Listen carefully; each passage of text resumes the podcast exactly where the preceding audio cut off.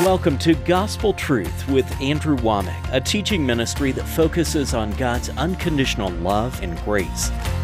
Jesus forgave us of all sin, past, present, and even future sin.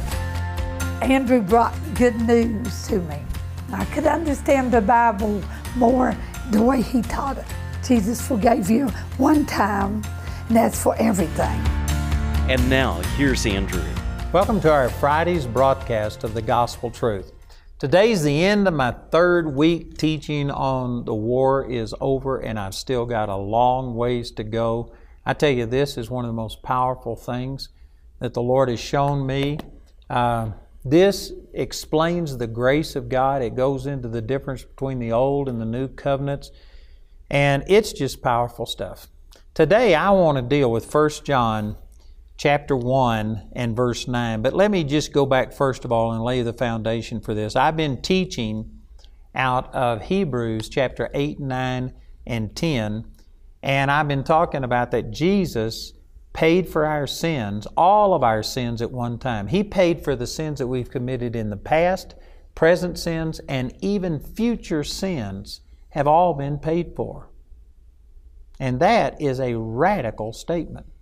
I have I had never heard another person say this in my life when the Lord first shown that to me. Now I've got a couple of people that I've heard preach this since that time, and they've come up and told me that yeah they knew that. But I mean, when I saw this, I'd never heard another person alive say this, and yet that's what Hebrews chapter eight, nine, and ten are saying very clearly that he entered in once into the holy place, having obtained eternal redemption for us. Hebrews chapter 9, verse 12. Verse 15, he obtained eternal inheritance, not inheritance till the next time we sin. And then the rest of that ninth chapter just makes a contrast between the old covenant way of offering sacrifices. Every time you sinned, you had to have a new sacrifice. But it contrasts that with Jesus entered in once and paid for all of our sins so that we should have no more sin consciousness. Man, that is huge. Hebrews chapter 10, verse 2. And then down to verse 10, Hebrews 10 10, it says, We are sanctified through the offering of the body of Jesus Christ once for all. And then verse 14 says, If we've been sanctified, we have been made perfect forever. And Hebrews chapter 12, verse 23 says that that's talking about the spirits of just men being made perfect. So here's what I ended with yesterday that when you got born again, if you have made Jesus your Lord, you were forgiven of all sin, past, present, and even future sin. And people struggle because they say, How could that be? And they go look in the mirror. It's not your body that's been made sanctified and perfected forever. It's not your soul, your mental, emotional part, but your spirit has been cleansed and purged of all sins, past, present, and even the sins that you haven't committed yet. Ephesians chapter 4, verse 24 says, When you got born again, you were created in righteousness and true holiness. That's talking about that born again spirit on the inside of you. And you were created righteous and holy. You aren't earning it. You aren't growing into it. You don't have a little baby spirit that's growing into this mature spirit. Your spirit was created righteous and truly holy. 1 John chapter 4 verse 17 as Jesus is, so are we in this world. Jesus isn't a baby spirit that's growing into maturity. He is mature, and in your spirit, you are identical to Him. 1 Corinthians 6 17, He that is joined unto the Lord is one spirit. And that word one there means a singular one to the exclusion of another. We aren't similar in the sense that He's up here and we're down here. No, we're identical. If there are such things in the Spirit as molecules and atoms, you are molecule for molecule, atom for atom, identical to Jesus in your spirit. You were born again, created that way. And then Ephesians 1:13, once you believed, you were sealed, vacuum packed by the Holy Spirit. Your spirit is now protected so that when a Christian sins, that sin will enter into your body and it'll give Satan an inroad against you. It says this in Romans chapter 6, verse 16 Know ye not that to whom ye yield yourselves servants to obey, his servants ye are, to whom ye obey, whether of sin unto death or of obedience unto righteousness. If you yield to sin, you are yielding yourself to Satan, the one who authored that sin. This doesn't mean you lose your salvation, but it means that you are giving your body to the devil and he will come to steal, kill, and to destroy. John chapter 10, verse 10. Satan goes about as a roaring lion, seeking whom he may devour. That's 1 Peter chapter 5, I believe it's verse 8. Satan, if, he, if it was just up to him, he would devour every one of us. Every one of us would be dead. Every one of us would be sick. Every one of us would have poverty and on and on. But he has to have our cooperation. That's the reason he can't devour everybody. And how do you cooperate with him? Through sin. When you go out and yield yourself to sin, you're giving Satan a free shot against you in your body and in your soul. But your spirit, if you've been born again, is sealed, vacuum packed and Satan cannot get to your spirit. And you put that together with John chapter 4, verse 24. Jesus was speaking, and he says that God is a spirit, and those who worship him must worship him in spirit and in truth. This isn't just the best way to do it. You must worship him in spirit and in truth. You have to come before him in spirit.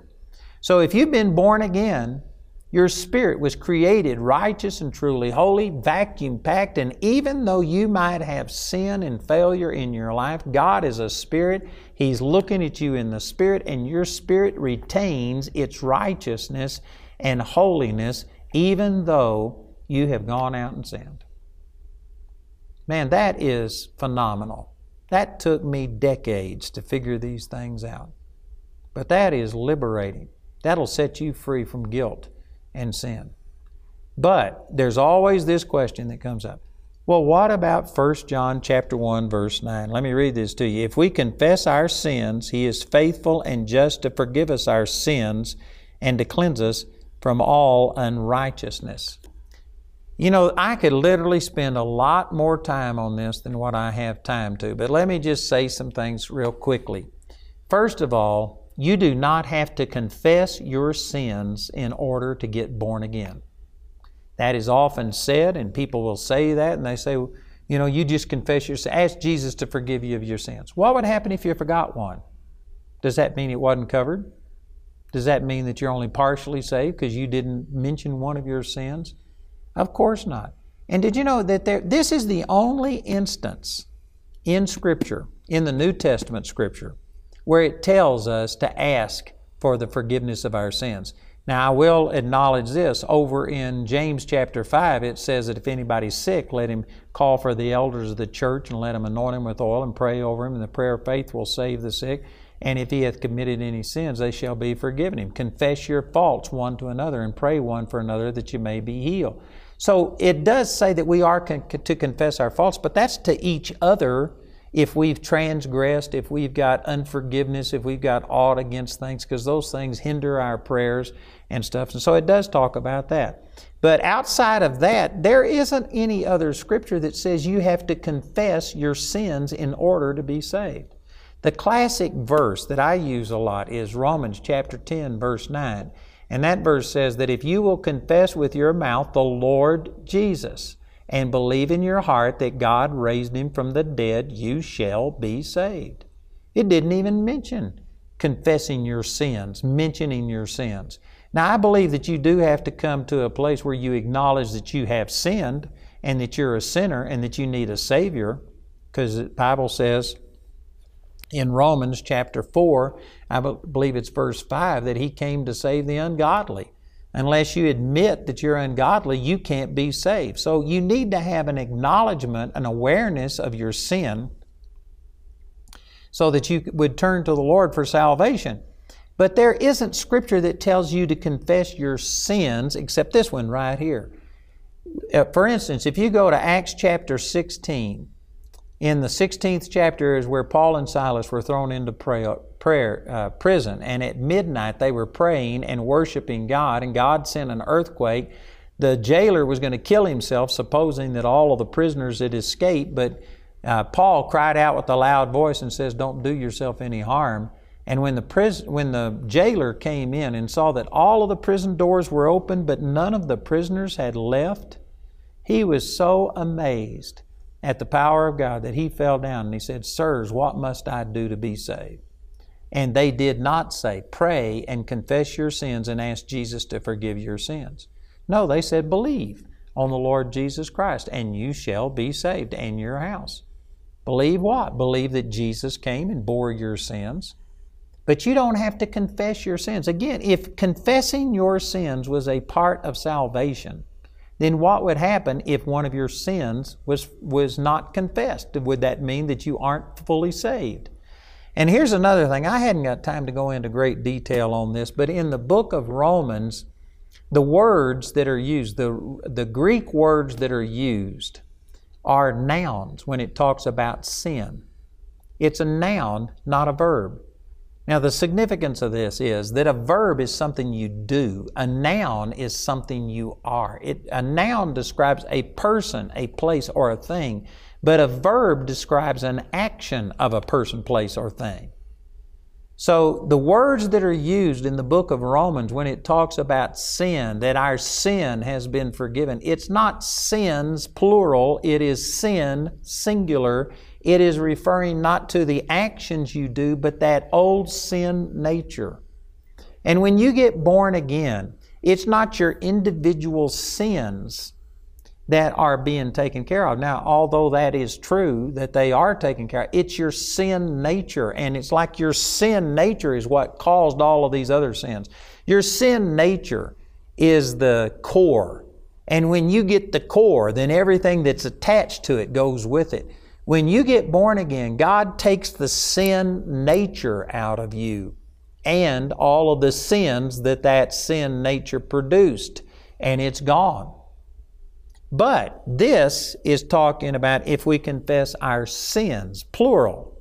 This isn't a noun. This isn't talking about confessing that you are a sinner and that you need salvation. This is talking to people after you are born again. Let me look, read this verse to you. The verse in front of it in verse 8 it says, If we say that we have no sin, we deceive ourselves and the truth is not in us. The verse after it, verse 10, If we say that we have not sinned, we make him a liar and his word is not in us. So this is definitely talking about people sinning. But then in chapter 2, verse 1, My little children, these things have I written unto you that ye sin not. He was writing to Christians. This isn't talking about getting born again. This is talking about after you're born again, your sins have been forgiven, past, present, and future. Your spirit was created in righteousness and holiness, and then it was vacuum packed so that when you, as a Christian, sin, that sin will enter into your body and into your soul and give Satan an opportunity against you. So quit sinning. And if you do sin, what do you, how do you deal with that? It says again in Romans 6 16, Know ye not that to whom ye yield yourselves servants to obey, his servants ye are to whom ye obey, whether of sin unto death or of obedience unto righteousness.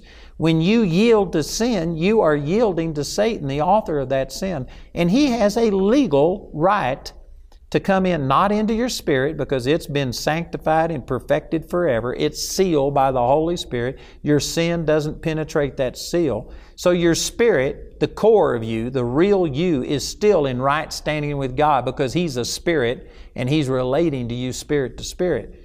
But when you go sin as a Christian, you have just given Satan inroad into your physical body and into your soulish realm, your mental, emotional part. And he now has rights.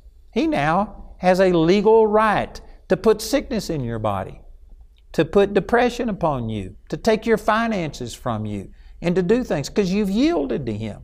And it says that you, you give yourself, you, his servant you become. It doesn't mean that you lose your salvation, but it means he's now dominating, controlling your body because you yielded to him. So if you find yourself in that situation, your spirit is still born again. Your spirit has been forgiven of all sin, past, present, and future. There's a, uh, you're sealed by the Holy Spirit, and that sin didn't contaminate your spirit, and you can still worship God in spirit and in truth. But do you want to just uh, give Satan free access to your body and have him uh, come in and destroy you and do all of these things? No. So if you've done that, how do you get rid of that? You do what 1 John 1 9. You confess your sins. The word confess here, it doesn't mean that you go to somebody with their collar turned around backwards and you admit all of these things. The word confess means to say the same thing. In other words, if you are a born again Christian, if you were truly saved, and God's Word tells you not to be, you know, not to go commit a sexual sin or not to lie or not to gossip or not to steal or all of the things that it tells us not to do. And if you, as a born again Christian, went ahead and did it anyway, then what you were doing was saying, God, I don't agree with you. I'm going to do this anyway. I don't think it's that bad. But you go ahead and you lean under your own understanding. And then after that doesn't work, and after Satan begins to exact his toll, and you begin to suffer mentally, emotionally, physically, and you realize, God, I opened up a door to the devil. I gave Satan inroad into my life. How do you get him out?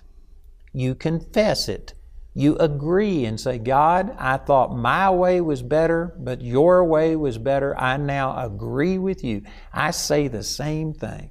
I confess my sin, and I believe that the forgiveness that is already in my spirit, this born again part of me, now floods out. I now put my body under the control of you instead of under the control of the devil. I am turning from him. You know, the word repent means to turn and go the other direction. And we've, we've attached to it all kinds of other things that you have to cry, that you have to be on your knees. I've literally met people before that in the uh, Catholic religion down in Mexico, they actually crawled over three miles over broken glass and got scars on their hands, their elbows, and their knees from doing this. And they were doing penance. They thought that was repentance. No, that is that's an offense to God because you are somehow or another trying to pay for your sins. No, we've attached so many things to the word repentance that the Bible doesn't mean. It just means to change your mind, to go in the opposite direction. So you were going in this direction, following the devil, doing what he wanted you to. Now you realize you're wrong. So you say, Father, I confess this as sin. I did the wrong thing.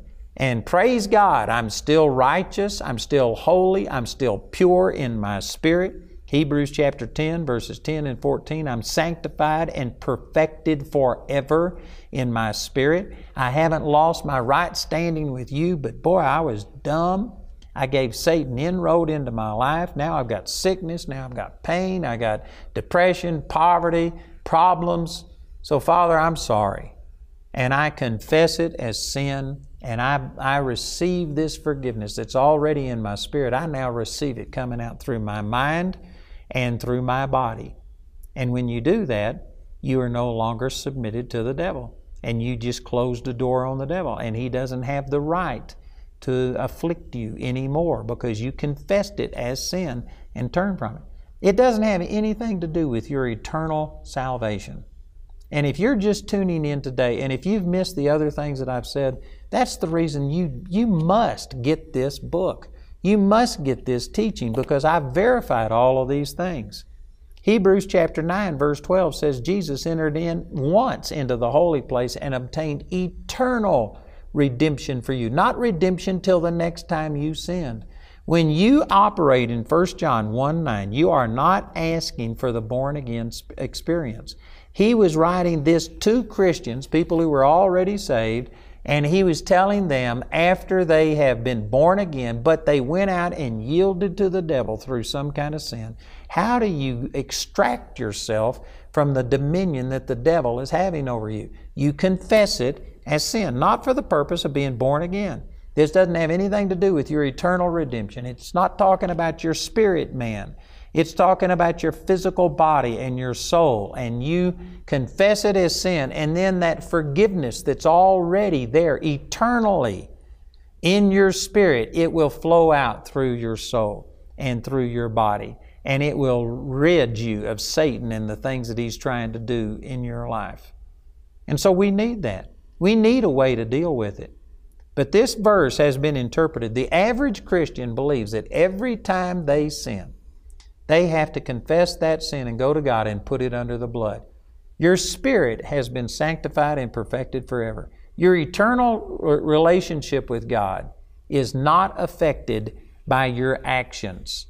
It's only affected by your faith in Jesus. And if you put faith in Jesus, you get born again, and that is eternal and it's lasting. You know, I hate to even mention this. I'm not going to be able to explain it today. If you'll get this teaching, it will go into more detail. But you do not lose your salvation because of sin. If you could, then which sin is it that would cause you to lose it? Well, you have to start categorizing sin and saying there's some sins that are acceptable and there's other sins that are unacceptable. That's not what the Bible teaches. James chapter 2 verse 10 says if you keep the whole law and yet offend in one point, you become guilty of all. So if you believe that you could lose your salvation because of some terrible sin, then that would also mean that you lose your salvation because of some little sin. That's not true. You do not lose your salvation because of sin. You can't lose, quote unquote, your salvation. Like you lose your keys or you lose your glasses. You didn't want to, you just forgot where you put them. No, you can renounce your salvation. And I don't have time to go into this, but Hebrews chapter 10, those very verses where we were reading about that you are sanctified and perfected forever, it goes on and talks about how much sore punishment shall those be thought worthy who have counted the blood of the covenant wherewith he was sanctified an unholy thing and hath trodden under foot the Son of God and have done despite unto the Spirit of grace. That is not talking about just sinning. That is talking about total rejection. God didn't force you to get saved. He doesn't force you to be stay saved. You can renounce your salvation one time. And Hebrews chapter 6 says if you ever do it, it's impossible to ever be renewed unto repentance. You can renounce it one time and become reprobate, but there isn't any such thing as being born again again. You don't lose your salvation, you don't sin it away. Your salvation is secure as long as you want to be secure, as long as you love God. But, and again, Hebrews chapter 6 puts some qualifications on this. There's five things that are mentioned there. You have to be basically a mature Christian, and only a mature Christian can renounce their faith. An immature Christian cannot do it. Let me say this to anybody who's listening to me and saying, Well, man, I think I might be guilty. I, I was born again, but I got discouraged and I just walked away and said, God, forget it. I don't want anything to do with you. And if you are struggling and, and saying, This is terrible news, am I a reprobate? I can tell you no. Because when you become reprobate, Romans chapter 1 means it says it takes, God takes all conviction, all knowledge of God away from you. A person who is reprobate knows they're going to hell and they're glad of it. That's how much they hate God. If you are sorry over things that you've done, and if you are repenting and saying, Oh God, I don't want to lose my relationship with you, I can guarantee you, you aren't reprobate regardless of what you've done. If you were reprobate, you wouldn't care. You can only come to the Lord when He draws you. You can't come on your own. John chapter 6, verse 44. So, anyway, there's so many more things I'd like to say. Again, I'd like to say that this book will answer this in greater detail than what I've done. I encourage you to get this. This is a life changer. I really believe that. So listen to our announcer. He's going to give you this information. I not only have this book in English, I have it in Spanish, and then I have these study guides. And these study guides are the same thing as the book, but they're reformatted so that you can disciple other people, to teach a Bible study. It's really a great way of training other people. And then we also have CDs, and DVDs that will cover this. And I promise you, this will transform your life. if this doesn't light your fire, your wood is wet. Listen to the announcer and please call or write today. If you're a minister, experience the dynamic and life changing organization which is now available to you Army. I've found that I'm not alone. There's a whole army of folks who believe the same way that I do. Army is about receiving the love and grace message taught by Andrew Wommack. It provides you with interactive webinars, regional conferences with world renowned speakers, and practical workshops on relevant topics. It is showing up in every message we preach in our church, every message we minister, every time we pray for someone. Army is also about receiving training through Andrew Wommack's Continuing Education for Ministers program, made available through Charis Bible College. And it helps a young pastor like myself and smaller ministries to to connect with larger ministries that have experienced a lot more and have so much more to offer. Get connected with Army today. I'd like to invite you to come to our campus days. We'll have all of our instructors ministering. We will have fellowship time together. There'll be questions and answers. And it's an opportunity for you to just come check out not only the spiritual things, but the facilities here. We have one of the most beautiful campuses in the world. If you can't relate to God and find God through the surroundings, then the Word that we share will definitely bring you to another level. It'll be an awesome time right here in Woodland Park. We hope you were blessed by today's episode of The Gospel Truth. Andrew and Jamie wish to share their sincere gratitude for all the grace partners of Andrew Wommack Ministries. Your generous partnership enables us to take the gospel, the nearly too good to be true news, to the ends of the earth. May God richly bless you for your faithfulness. If you're not already partnering with Andrew Wommack Ministries, we encourage you to join us in this great harvest today. I'd really like to encourage you to get this material. This book on the war is over is available in English and in Spanish, and then I have a study guide that is also in English and in Spanish. This is primarily for discipleship. It's a tremendous tool that has a CD ROM inside where you can print out the questions and disciple others. And then I have CDs and DVDs. I tell you, this teaching would change your life. Listen to our announcer and respond today. Andrew's teaching titled The War is Over is available in a CD album recorded live from a Gospel Truth seminar or in a DVD album made from our daily television broadcast. You can also get this teaching as a book or study guide in either English or Spanish. Or you can get the War is Over package, which includes your choice of either the CD or DVD album, the book, and the study guide. This package has a catalog value of $85, but you can get it today for only $60. The individual audio CD highlighted in today's broadcast is available for a gift of any amount when you write or call.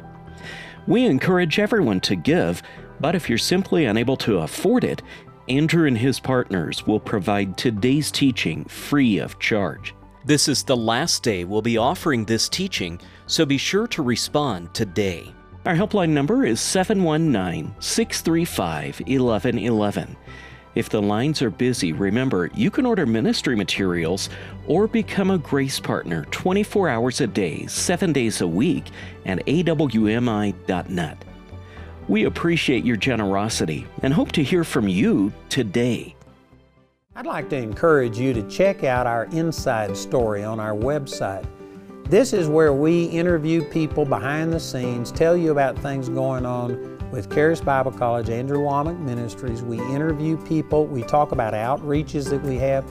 We have nearly three years worth of inside stories archived there. We put out a new one every month Go check it out at awmi.net and then check on the inside story. It'll be a blessing to you.